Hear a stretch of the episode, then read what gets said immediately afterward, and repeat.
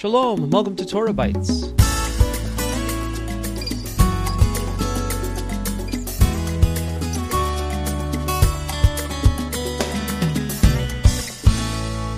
This is Alan Gilman with TorahBytes for the week of October the 15th, 2022, the 20th of Tishri, 5783.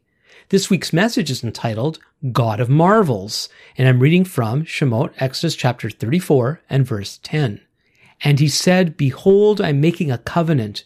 Before all your people I will do marvels, such as have not been created in all the earth or in any nation and all the people among whom you are shall see the work of the Lord, for it is an awesome thing that I will do with you.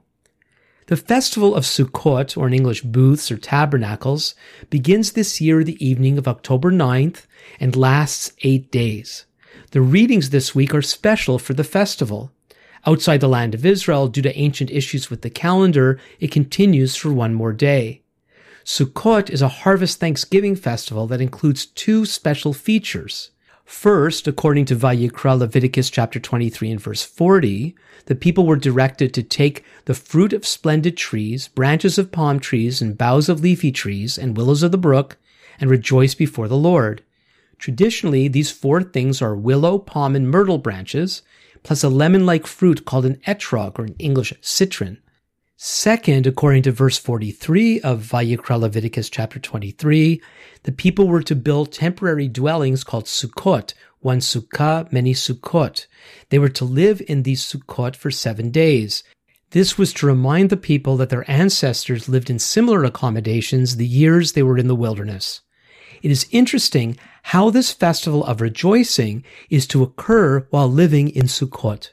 Calling the people to leave their permanent homes for a week to connect with the years of wilderness wanderings is powerful. Think of how effective it is for parents to tell their children stories of God's miraculous provision and protection while sitting in a flimsy hut far more exposed to the elements than their normal residences. But more than simply providing a tangible backdrop, the environment places the people into a state of vulnerability so they could better relate to the vulnerability of their ancestors within the context of getting in touch with their forebears' state of vulnerability, the people would more than just remember that God took care of them, but also how he did. As we read in this week's Torah reading, God protected and provided them by doing marvels. The Hebrew word for marvels is pala, which is often translated as miracles. The word carries a sense of special or out of the ordinary. God had promised Israel he would do extraordinary things, marvels never experienced before to cause others to realize how awesome he really is. God does more than take care of his people. He does so in marvelous ways.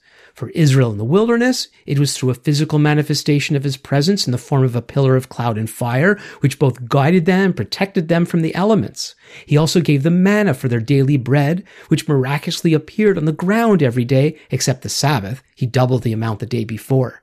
He sent quail to give them meat. He cleansed undrinkable water on one occasion and caused water to emerge from rocks twice. Note, however, that we can list God's marvels yet not be impacted.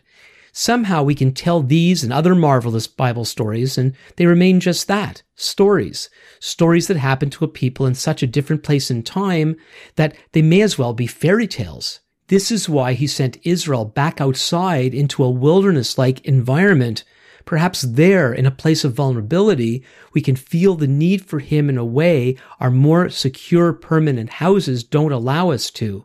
For it's in the place of vulnerability that we realize how much we need God. The extraordinary nature of God's marvels is most often due to the state of our vulnerability.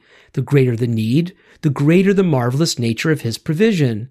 The more vulnerable we are, the more extraordinary is His power in and through our lives. But if we don't allow ourselves to be in places of vulnerability, we might have a general sense of God's presence and goodness, but fail to experience his marvels. I wonder what we may be missing.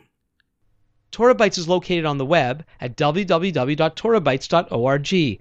Comments may be sent to info at torahbytes.org. You can follow us on Twitter at TorahBytes. Until next time, this is Alan Gilman for TorahBytes. Lehitraot.